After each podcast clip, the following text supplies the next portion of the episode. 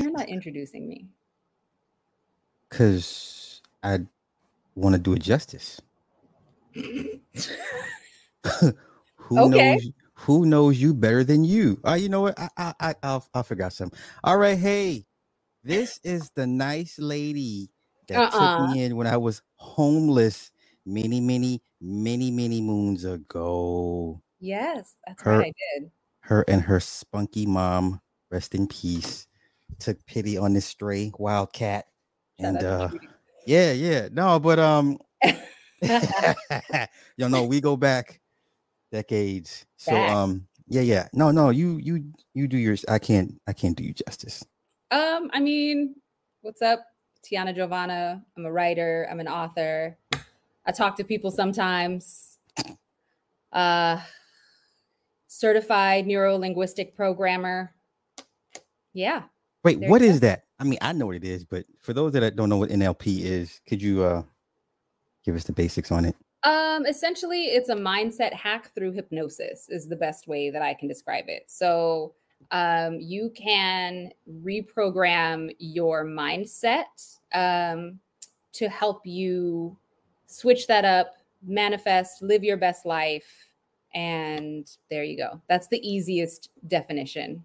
Oh, okay. So how I've seen it used in TV is you say a bunch of stuff and then you say a word, and then and then it's it's supposed to plant a seed subconsciously in that person's mind, and you just keep playing. Is that is that doing too much? Is that essentially yeah it's um it's a way to mentally alter your future timeline from the present um or you can mentally off alter a past timeline to help you reprogram yourself or to, to help yourself in the future. So the idea for instance if you start working out today Mhm.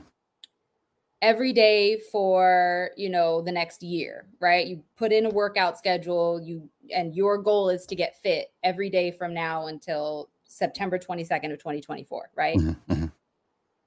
the idea is your future self will thank you for starting a year ago right?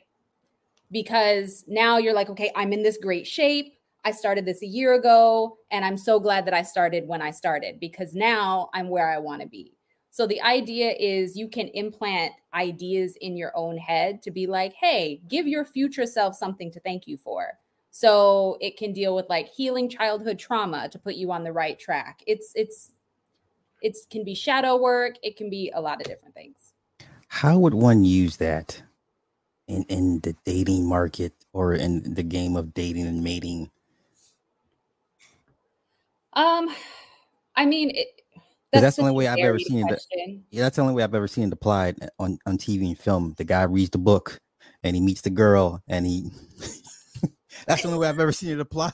So when you say NLP, Well, I, I automatically think a guy is trying to date a woman and he puts subconscious words in throughout the conversation.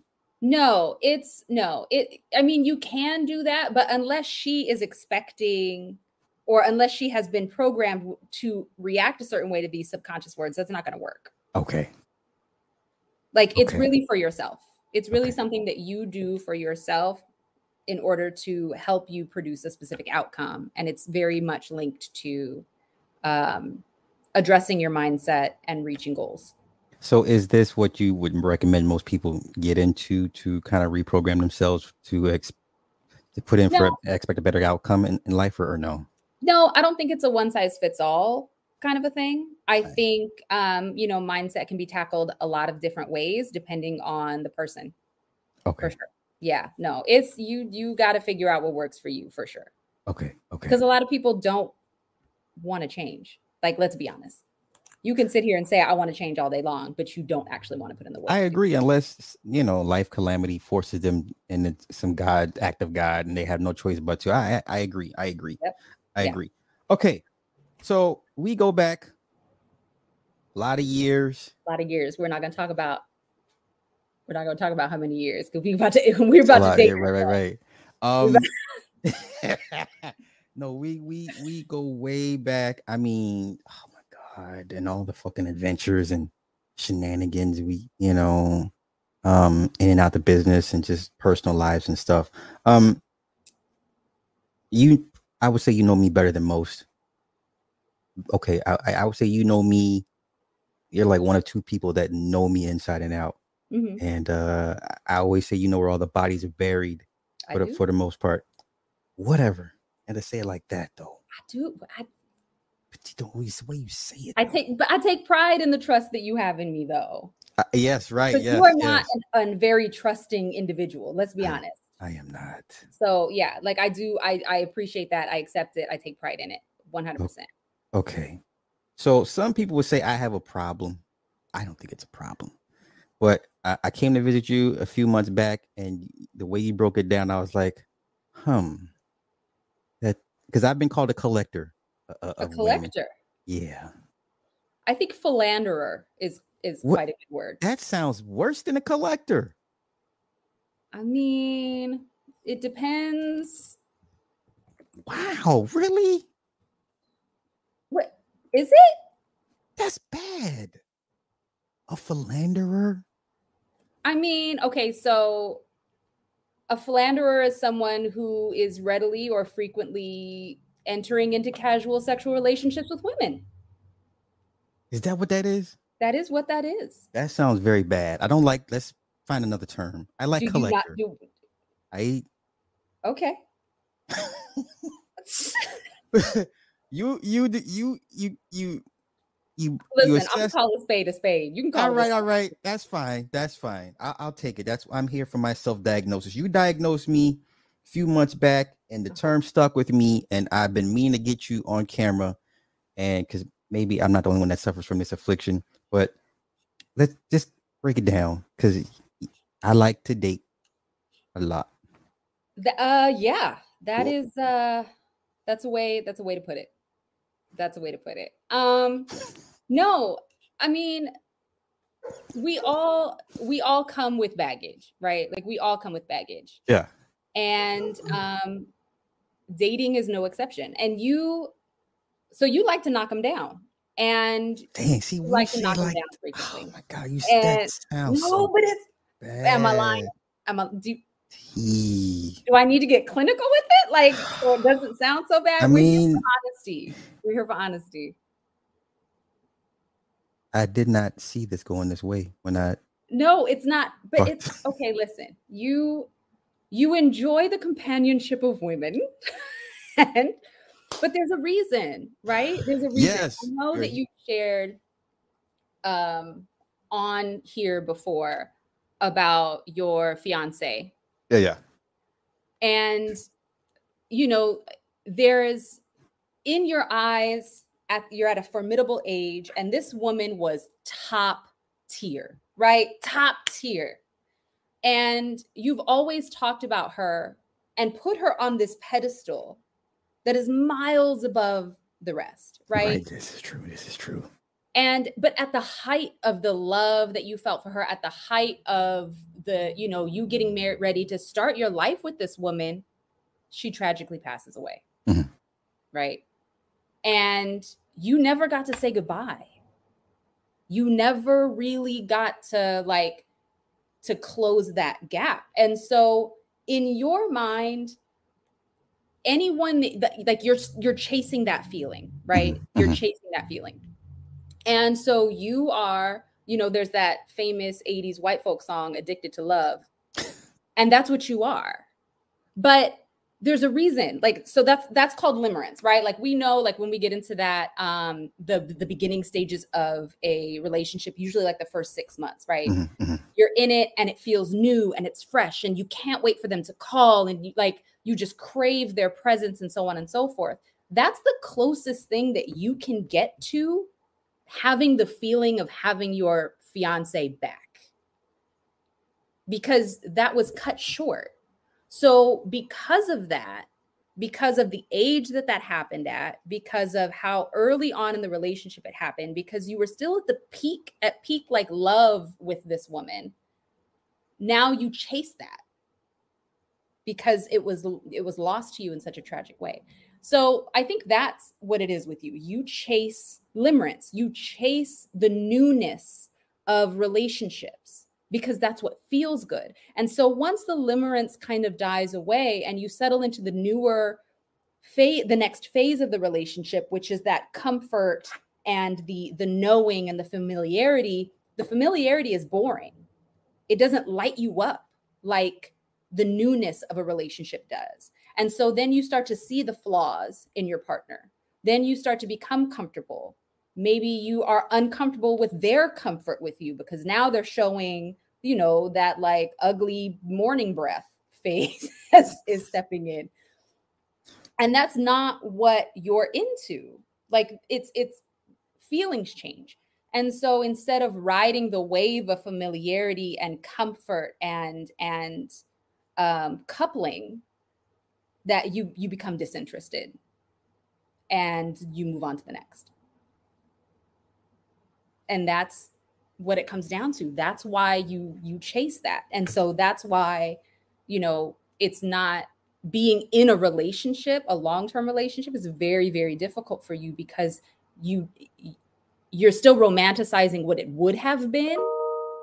Sorry you're still romanticizing what it would have been with your fiance who was she was it for you. Yeah when you told me this it didn't sound this bad but it's not bad. It's not bad. It's just it is what it is right? And and if you understand that you're able to to deal with it. Okay how does one deal with that? Bro therapy. Um, I mean, really? Outside of therapy? No? I, you know what? In all honesty i would say like just understanding that the next phase that that comfortable familiar phase of love does it i think you need to find the joy in that mm-hmm. versus only seeking the rush right that's really kind of kind of what it comes down to mm-hmm. you're seeking that rush mm-hmm. yeah I don't like I don't like what you now because when you said it at the house, it was nicer and not much of a gut punch. It didn't sound this. But it, I mean, it shouldn't be a gut punch. It shouldn't be a gut punch. It's not. I promise. I'm not. I'm not knocking you down like you knock them down. what the fuck ever, whatever. but you know, it is what it is, and it's you just have to find your footing when it comes to being in a long-term relationship and what fits for you what you like about that. Well i mean yes. I and, did. and, and, i did. wow yeah she really did in a perfect you know what? The hell with y'all. Whatever. Anywho um yeah. I stopped comparing others to her. Like i i I learned I can't do that. No one would measure up. That's not fair to them, of course. And um, I guess the, the rush is still, yeah, that's bad, huh? But you know what? As far as the comparison is concerned, that's something that's deeply, deeply embedded in your subconscious. Mm-hmm. Like consciously, you're not comparing anybody to her, but that was the that was the bar for you. Right. Yeah. So it's not about a comparison, it's about meeting us and sustaining literally an unsustainable bar. Because you were never able to experience the comfort side of it with her. Mm-hmm. Um, and so that comfort side seems boring in comparison because it is. Unless you pull out what you love about the comfort side. Right. Okay. So, what would a therapist tell me or what exercise would a therapist give me to to exercise this particular demon per se? Um I like to have people write down like pros and cons of what their situation is, right? Like pros and cons of being in a relationship. Um so like for instance a pro is, you know, loyalty, a pro is comfort, a pro is sustainability, a pro is you know you have someone to grow old with um and a con might be you know drama a con might be stds a con might be you know like a con might be insustainability right yeah. um a con might be never being able to actually connect with someone on that deep, deep level. And so, really kind of sitting out and then pulling out like your favorite part of the pros, right? Like, mm. I love the comfort. I love to be able to lay on the couch and, you know, let a woman stroke my hair and feeling that, you know, feeling safe and feeling like I've got this. Like, nothing's gonna fuck this up, right? Um, sorry, can I cuss on your show? Yes, you can curse. Yes. Um, so you know, just picking out what what can can help you in that. Also, continuing to date and trying new things that align with your partner, you and your partner, right? So, for instance, um, my husband and I have been married for 13 years now, and every year on, on our anniversary, um, it's just one of the things we do. Instead of give, we don't give gifts to each other. We have we do new things, right? So we'll go on a vacation, right? So one year we flew to New York on a whim, went to Dave Chappelle show, laughed together. Um, I love Erykah Badu. She opened up for him. Um, so it was a fantastic experience. We um, it was our first time going to New York together. And then after that, we literally chased Erykah Badu through the city, stalker style, mm-hmm. and we found out she was DJing at another club after the fact, right? And so okay. we made it to the club, we were able to get in, and we partied all night long. And so it was a brand new experience. It was something that brought us closer. It was fun as hell. And it's something that we will always remember. And so every year on our anniversary, we'll do something like that. One year we went ziplining together. One year we flew to um, Arizona and we went hiking together and just things like that that that are fun that you can experience with that person to keep it fresh because it gets stale real fast. Yes. Well, man, congrats to the 13 because I remember when, Thank you. I remember when he proposed and, and I was like, it was I, I couldn't believe it was that long ago. Man. I remember the picture and I was like, yeah, that I ain't doing that shit. Fuck all that shit. so, Shout out to getting pregnant right away. Yeah, right, right. Um, okay. So I like the segue. I like this segue. What what are marriage misconceptions that you wish would would would die off, or what is it? Because you you see the online banter. You, you see it's basically marriage is the worst thing ever. Uh, you know, or it's so outdated, which I do agree it's outdated, but um, you're in a successful marriage. So is your viewpoint skewed? Would someone say, well, you know what, Tiana, you know, you got the guy, you get the family, the house, and the cars, and, whatever, you know? So what do you say to people that have a, a negative viewpoint, a connotation attached to marriage? Well, I think um,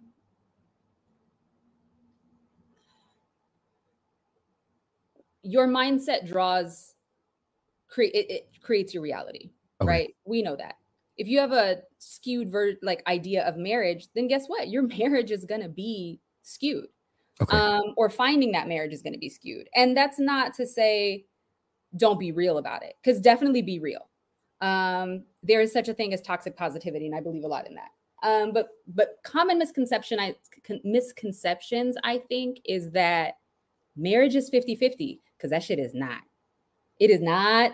It is not. Sometimes it's 80 20. Sometimes it's 60 40. Sometimes it's 50 50. But um, I think setting boundaries and setting ground rules and really understanding each other before you decide to get married is huge. Understanding whose role is is what. Now, I am not in the conventional like um she does all the housework and she rears the kids and she like it's not traditional. I am the breadwinner in my house. Um and you know, when I got pregnant, so fun fact, I got pregnant the first time we had sex. So he did that on purpose.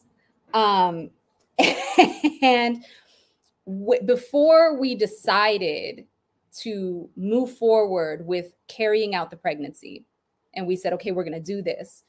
I told him, I said, listen, if we're going to do this, I am not the only one changing diapers. I am not the only one getting up in the middle of the night to feed the baby. I am not the only one who is going to take care of schooling and registration and nurturing. And like, this is you.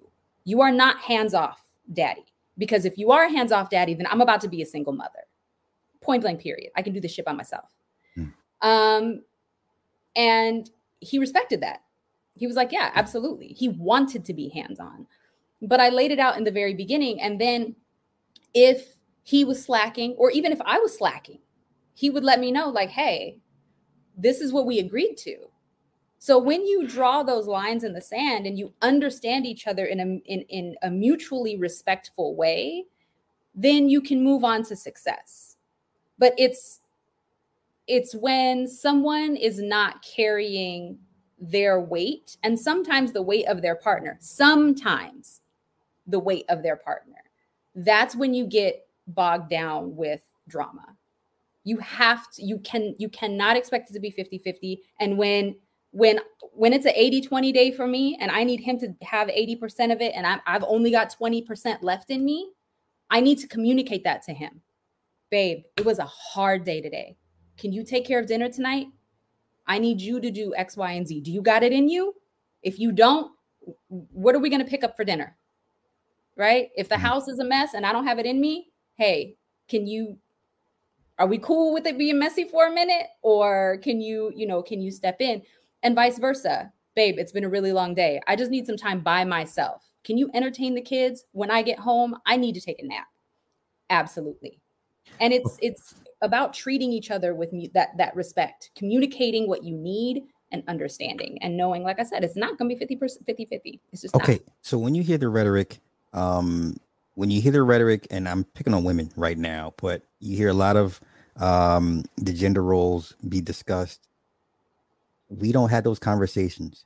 Mm-hmm. So I, I don't understand why would they feel the need to bring that into their relationship. It's some things that should be understood. Um, and I agree. There's ebbs and flows. We don't have to have that that those type of conversation all the time. Like I get it. I, I wash mm-hmm. dishes. I do the laundry. You mm-hmm. know, like this shit. What, this is it entitlement? on the women's part or on the men's part? What do you mean? Uh, either either one, because it's it sounds like they're coming from two polar opposites, and there's no middle ground to meet. I feel like people are trying to adhere to gender stereotypes or societal norms that don't work for them in their relationship. Okay. You, as an individual, you have to figure out what is best for you in your relationship in your relationship, it may not be to get married. And that's okay. You don't, every relationship does not need to lead to marriage. Um, but I think that I think that those conversations about what the expectations are are absolutely vital when we are living in a time when you must have a two income household. Okay. When we are living in a time when, you know, um, as a demographic, Black women are the most highly educated and are often making more money than men, uh, than their male counterparts.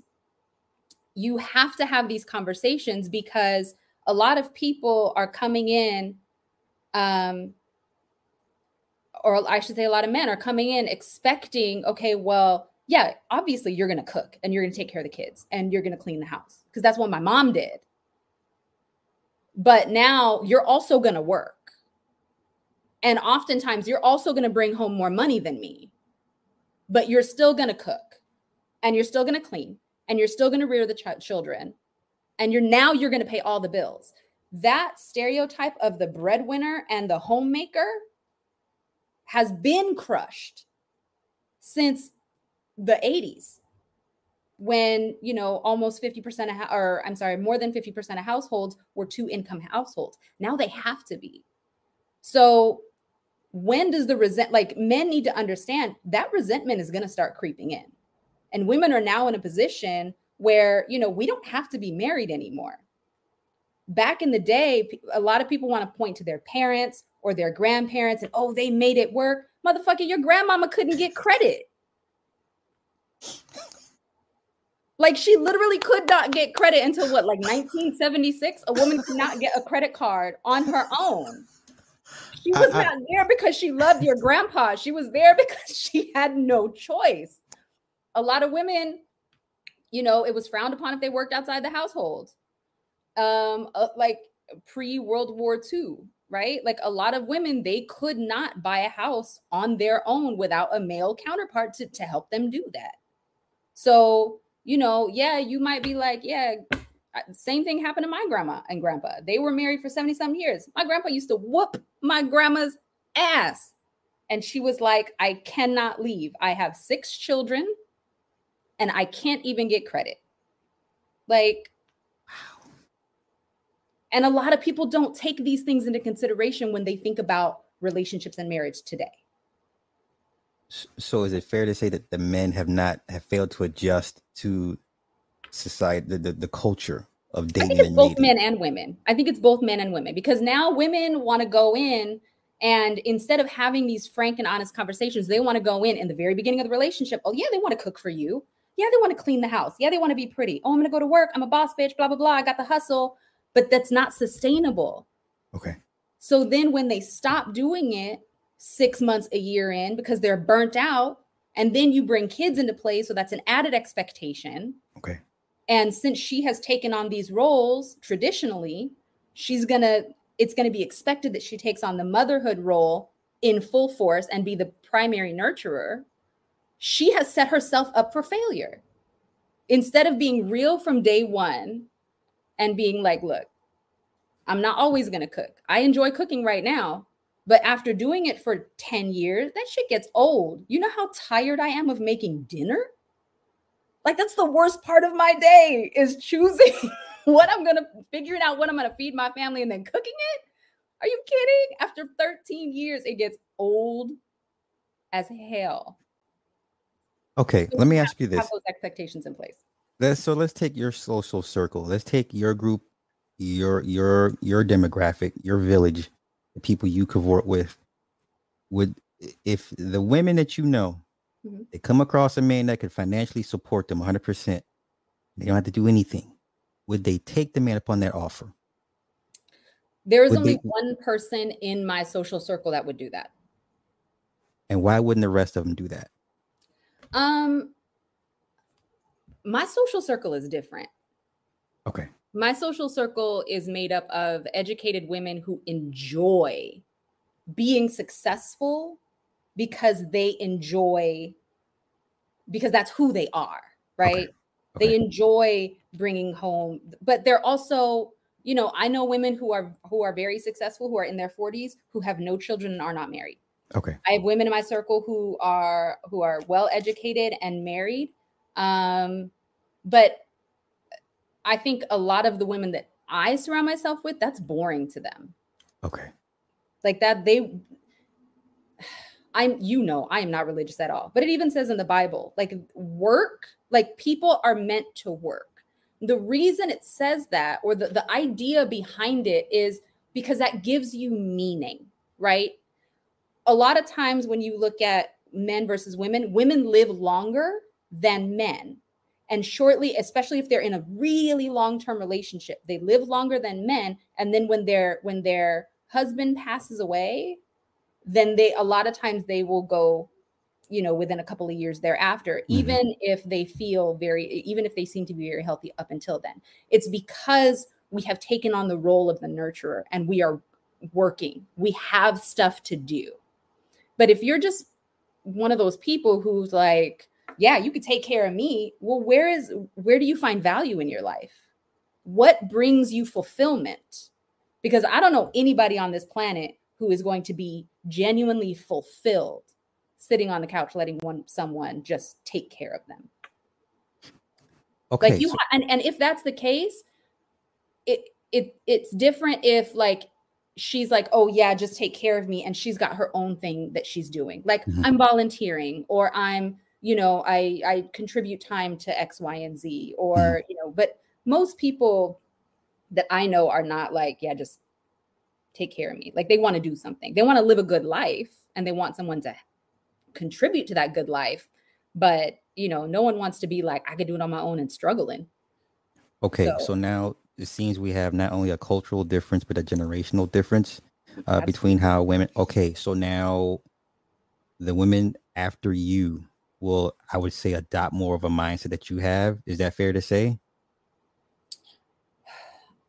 I would hope so. but I I don't know. I just know how I'm raising my girls. Okay. And I think that a lot of women of of similar mindsets to me are raising their girls and their boys differently. I know, you know, a few of my women friends, you know, at the end of the day, they talk about how all these men are um like they complain about the men, but they don't take into consideration how they are raising their own sons, mm-hmm. right? Um, my sister, for instance, case in point, she has two boys. And she was that mom who did everything for her kids, right? Everything. She doted after them constantly. And now she's like, I don't understand why my sons think they're so entitled. You don't? Are you sure about that? I didn't raise them like that.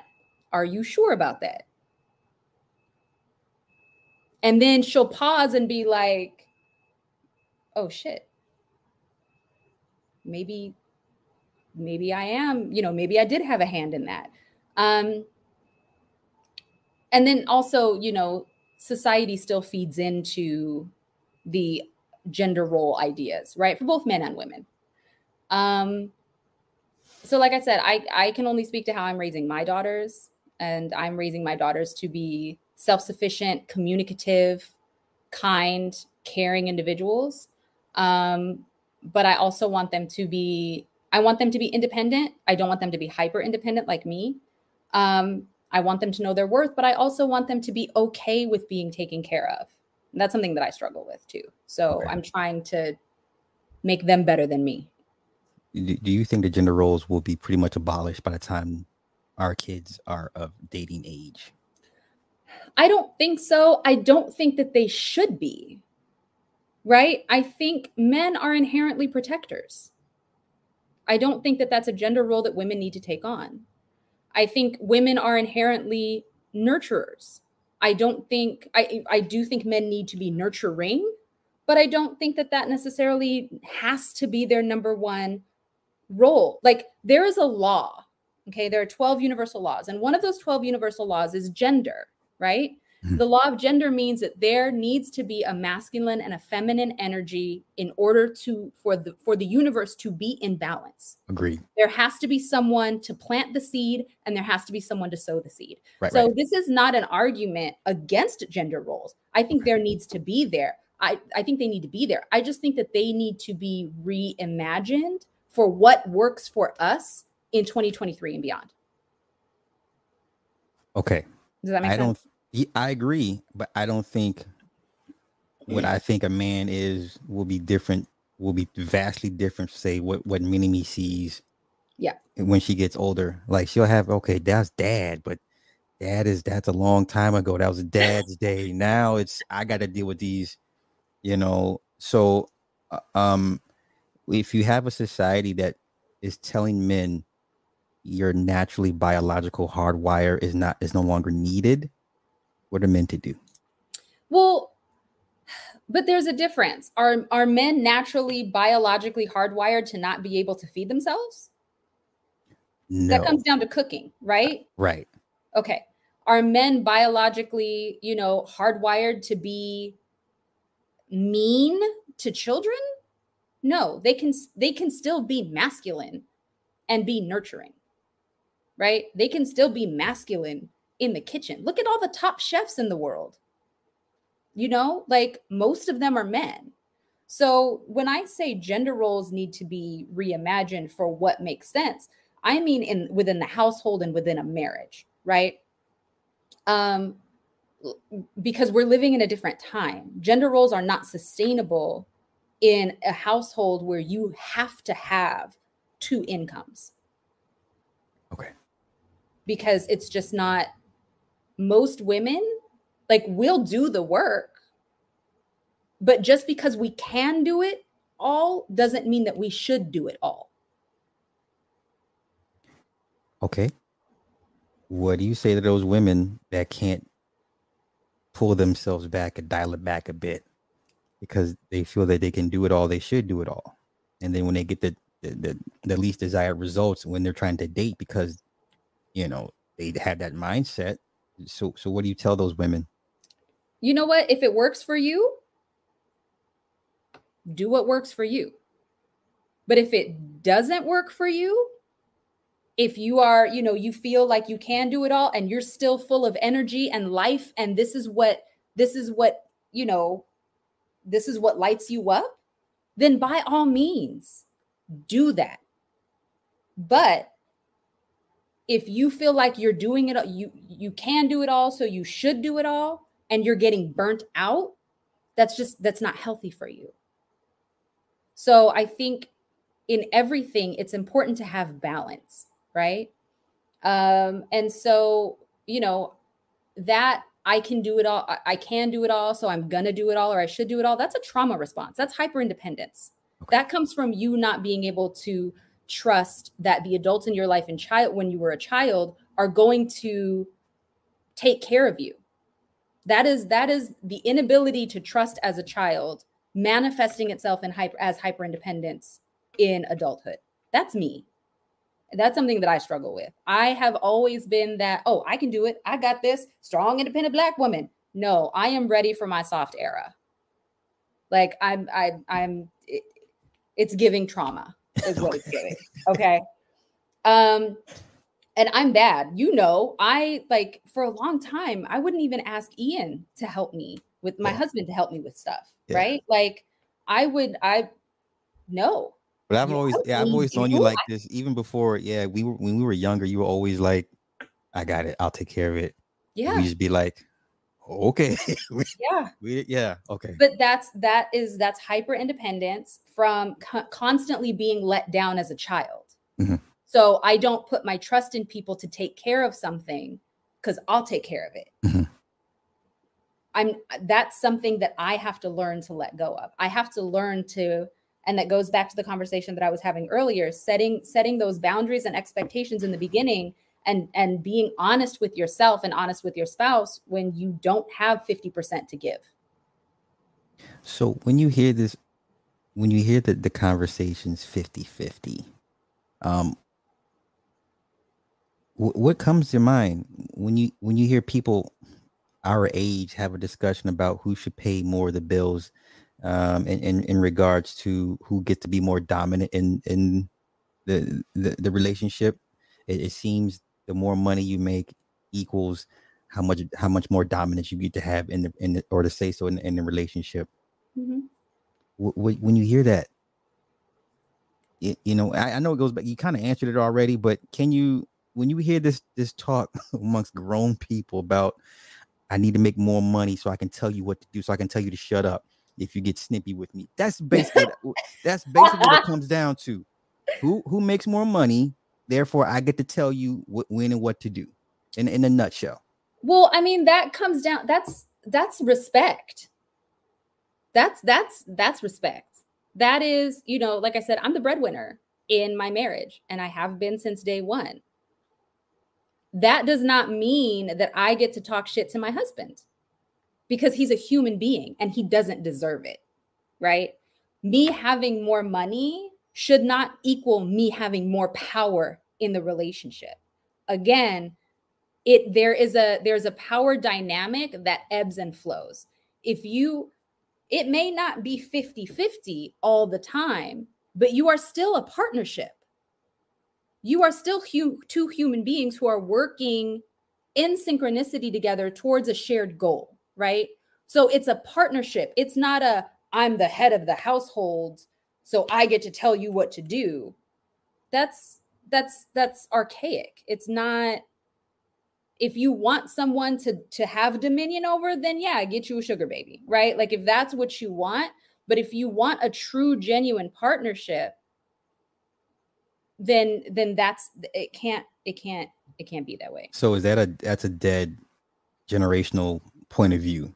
If if if I'm hearing you correctly. I make more money, so I get yeah. I have to say so. Yeah. I mean, it's definitely not the best way to foster a relationship of reciprocity. Okay. I feel like that's more of like a parent child relationship than a partnership in a marriage. So what a, what may have worked 30 40 years ago is not feasible today because we're Totally, Tell me totally- something that you know of from 30, 40 years ago that translates into today.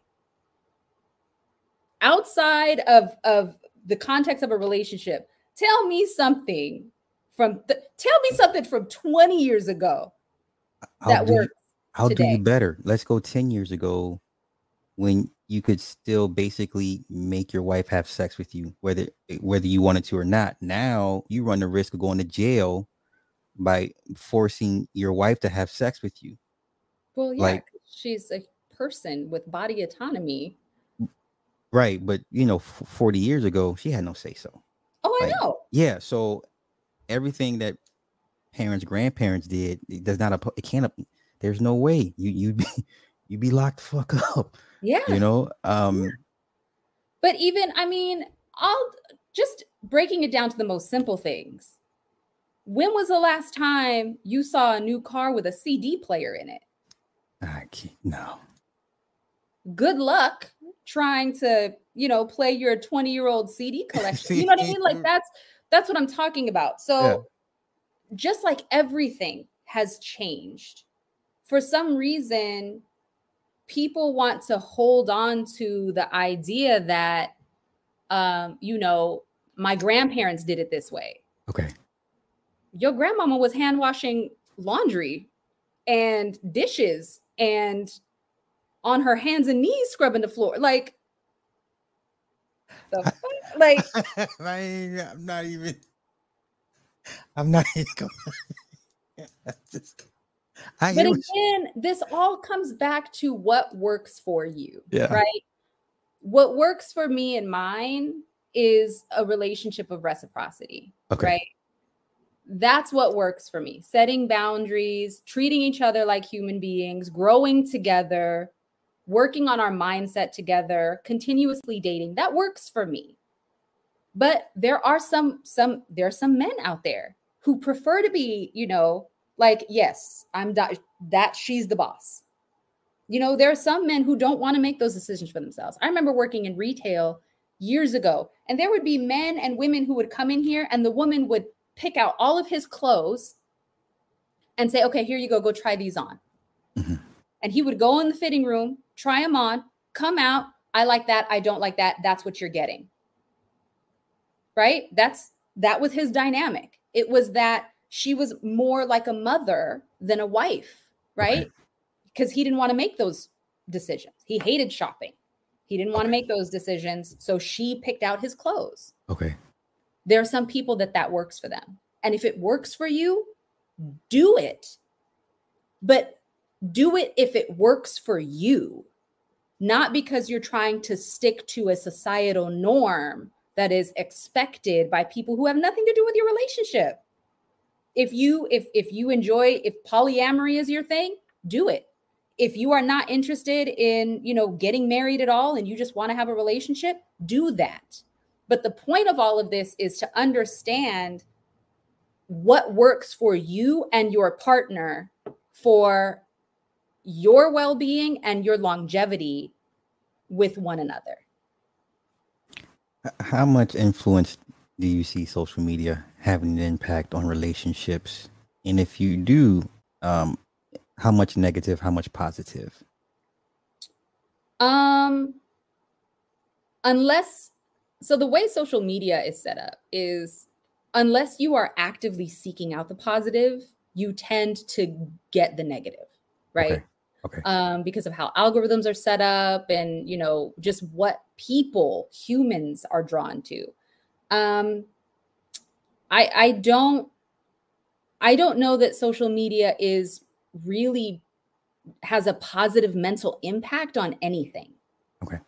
from our kids to our you know the way that we view ourselves um, to our relationships i social media is good for advertising your business, finding out information, keeping in touch with people, making a lot of people feel like shit because you are comparing your life to someone else's highlight reel. Mhm. Um, and, you know, mindless entertainment. So I feel like when people put too much weight on social media, um, that's just harmful all the way around. Okay.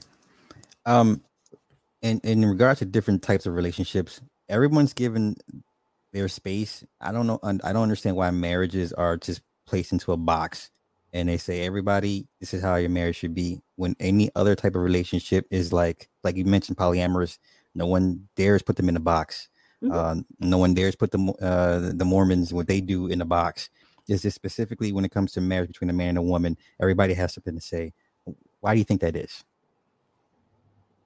um, I think that because marriage is one of the oldest, like marriage between a man and a woman is one of the oldest Western um,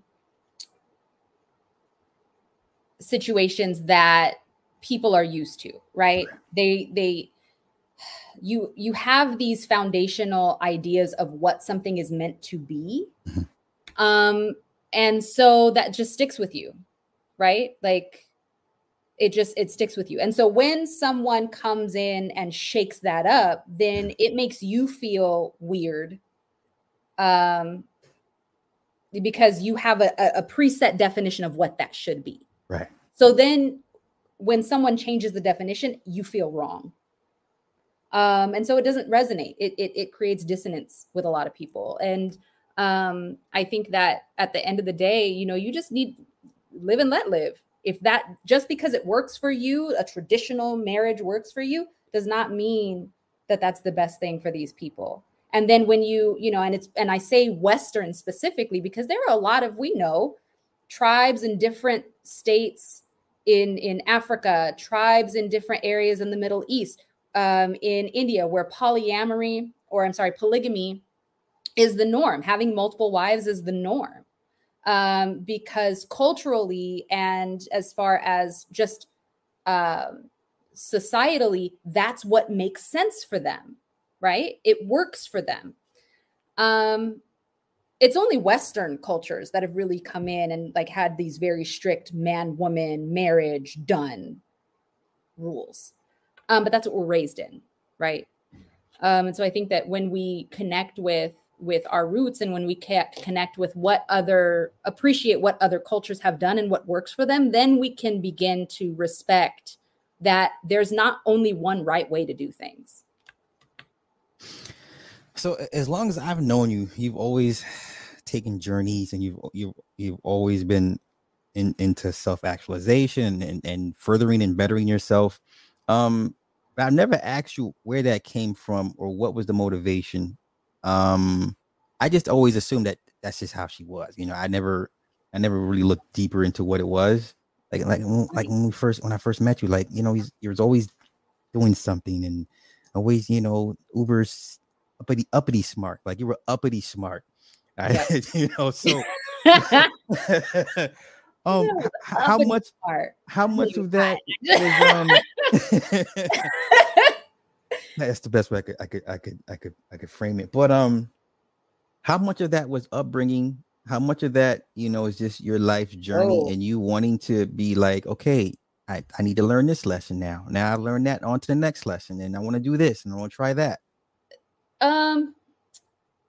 So you know, but your your folks don't know. So I was raised by a single mom, drug addicted, um, until she was on drugs until I was 16, right? And it was I, I didn't know I I did I she knew who my dad was, um, but I didn't know I, I could walk past him down the street and would have no idea that that's who he was.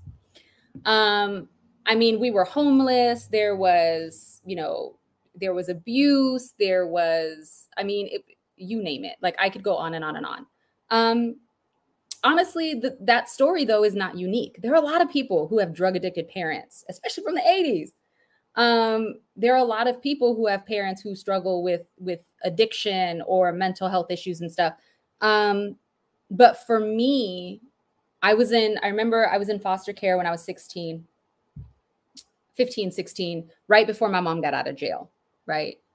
And it was about to be my 16th birthday. And I, or I'm sorry, it was my 16th birthday and I was sitting on the floor in my foster home by myself on my 16th birthday. And I thought to myself, like, there's got to be more to life than this, right?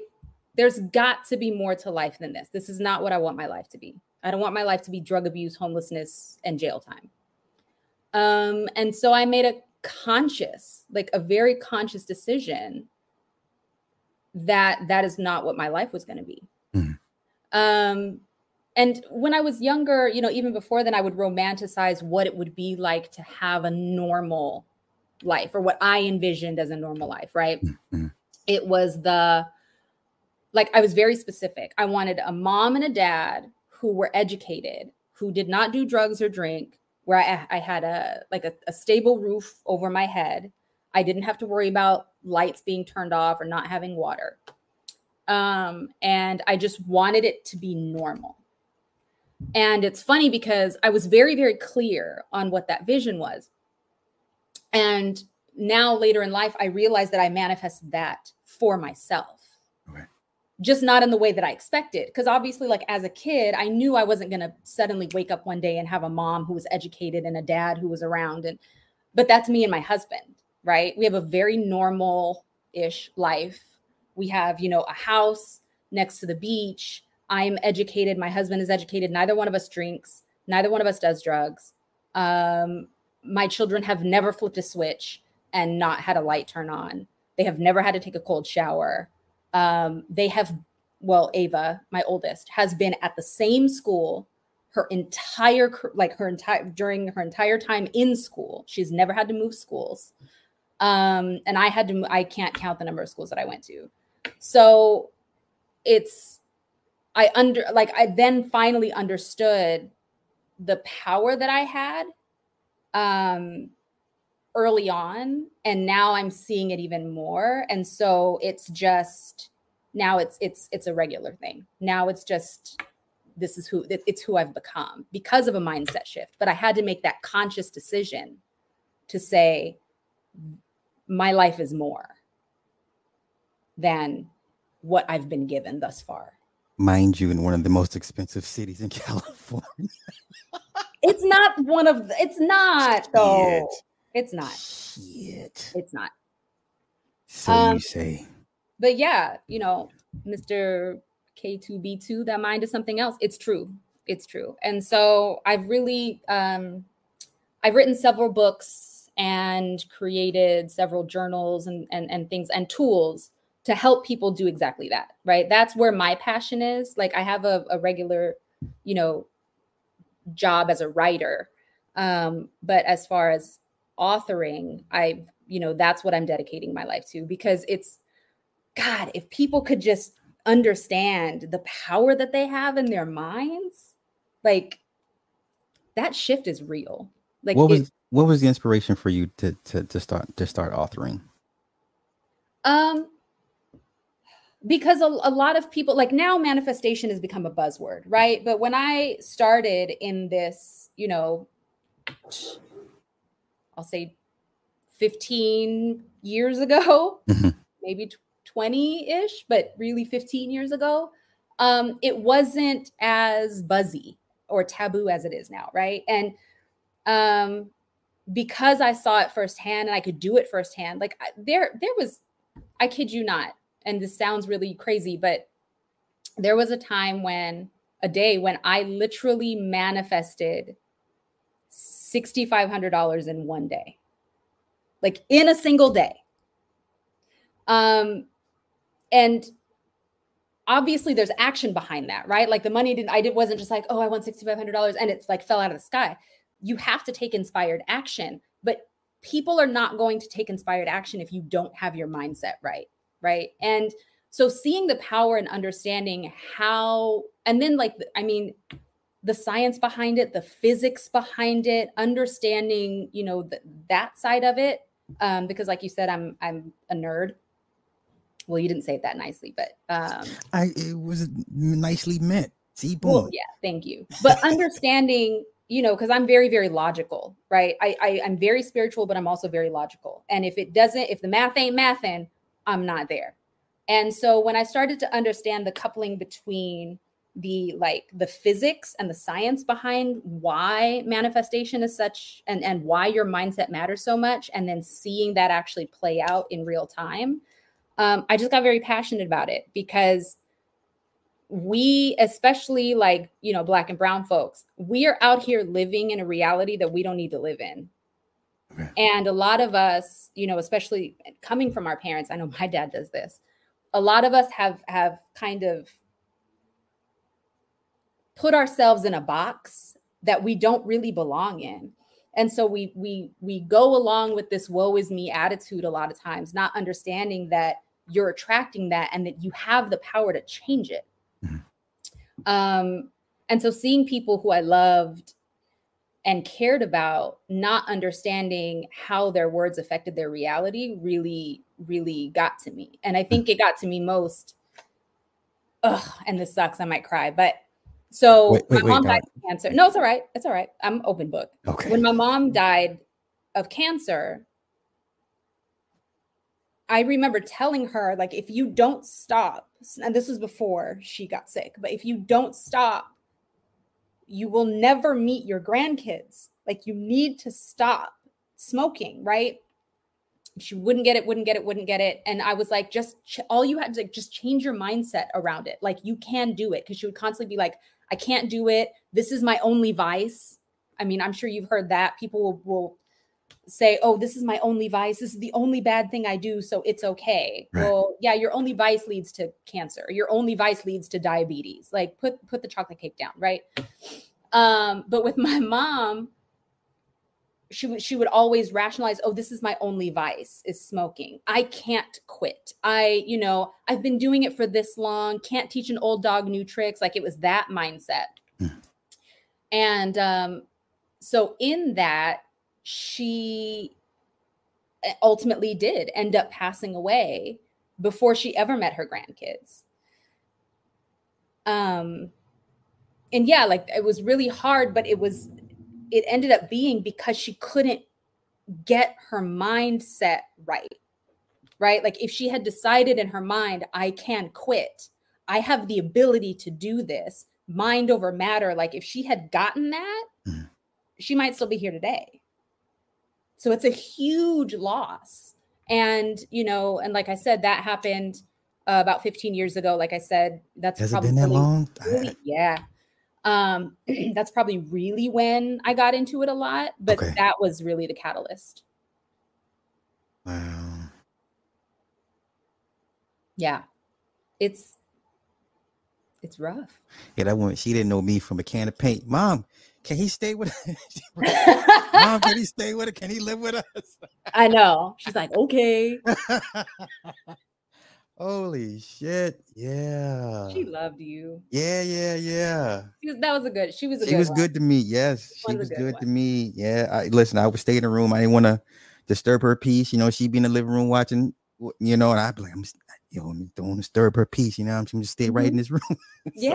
Yeah. No, but she did. She loved you. Yeah, yeah, yeah. And all the uh we'll save the tapes that she found for another. Hey, listen, first of all, you don't even have to get into all that.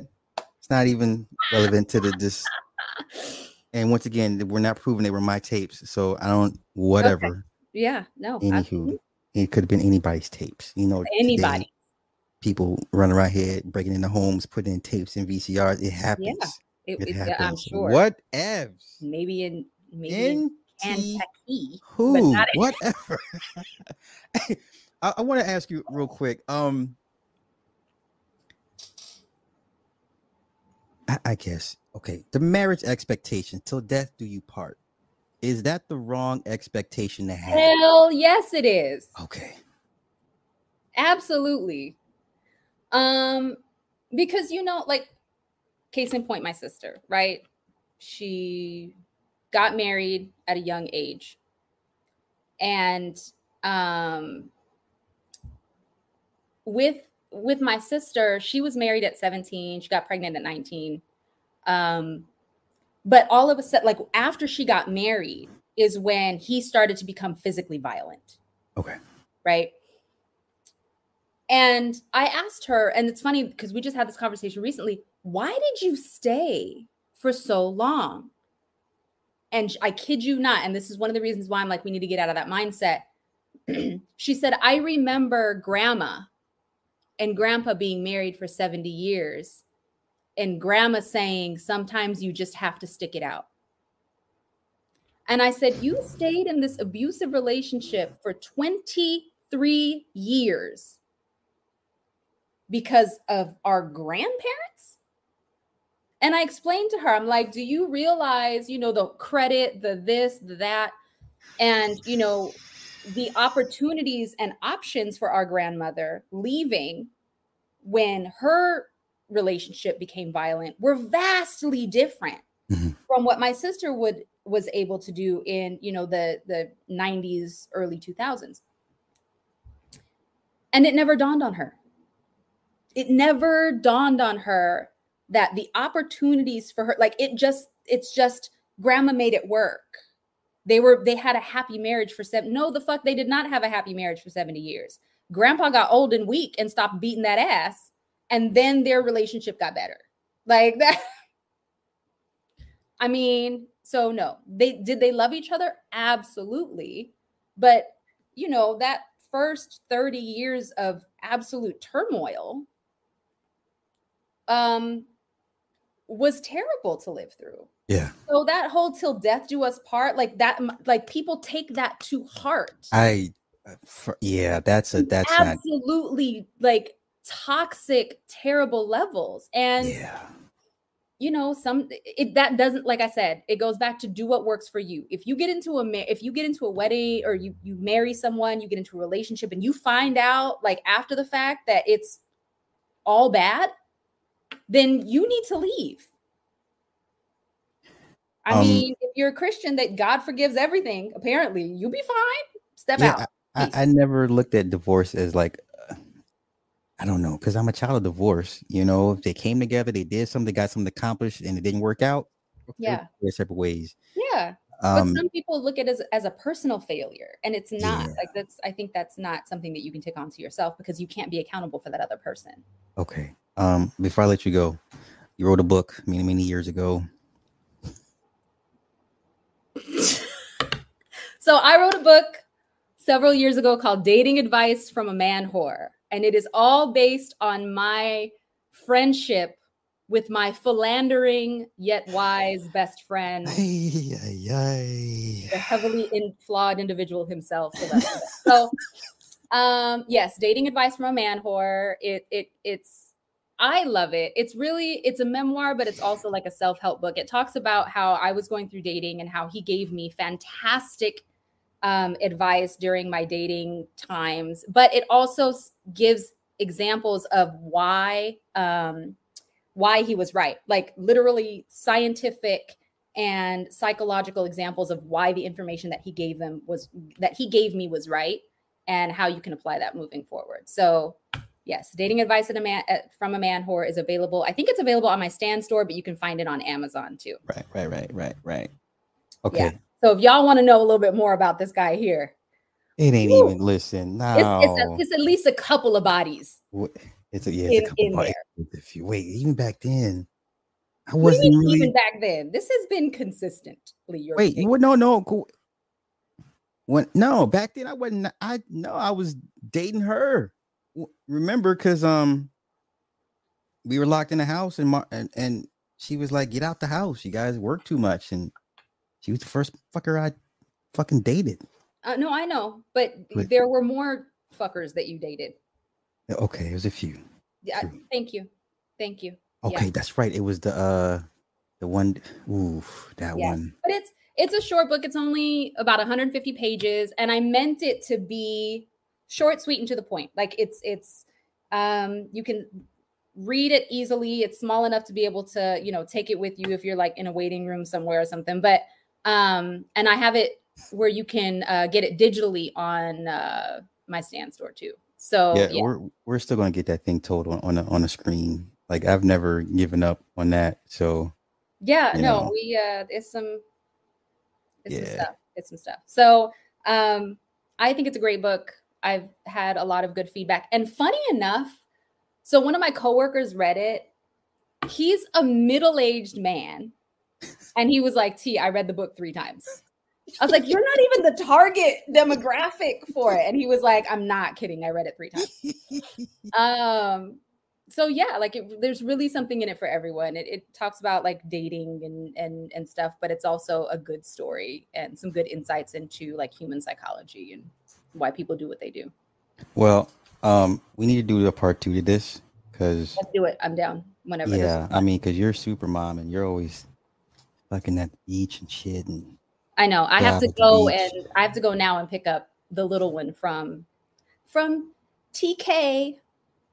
Okay. All right, get out of here. Go, go. And, All right, um, friend. I appreciate you. Thank you, everyone. Um, you can follow me on, I don't know, the TikToks or the Instagrams. Find me under Tiana Jovana. Um, I think on TikTok it's guidance for grown folks.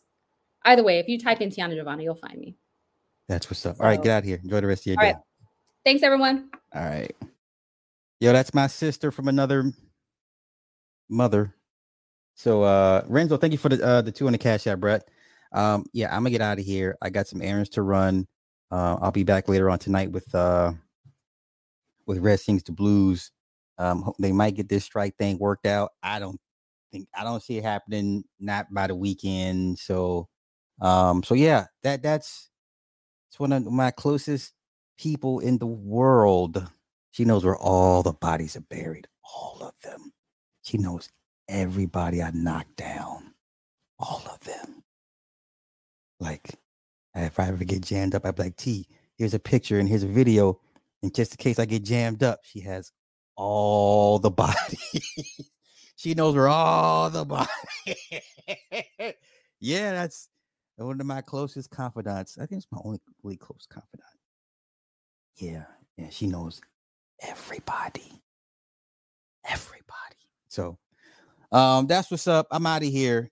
Thank y'all for hanging out. I'll be back in a few hours. Um, if you get a chance to visit her her stand, check her out. She's super dope. You know, one of my bestest, bestest, you know, people and, favorite people in the whole wide world. So with that being said, I thank y'all for hanging out. I'll be back in a few hours. Have a good one. Peace.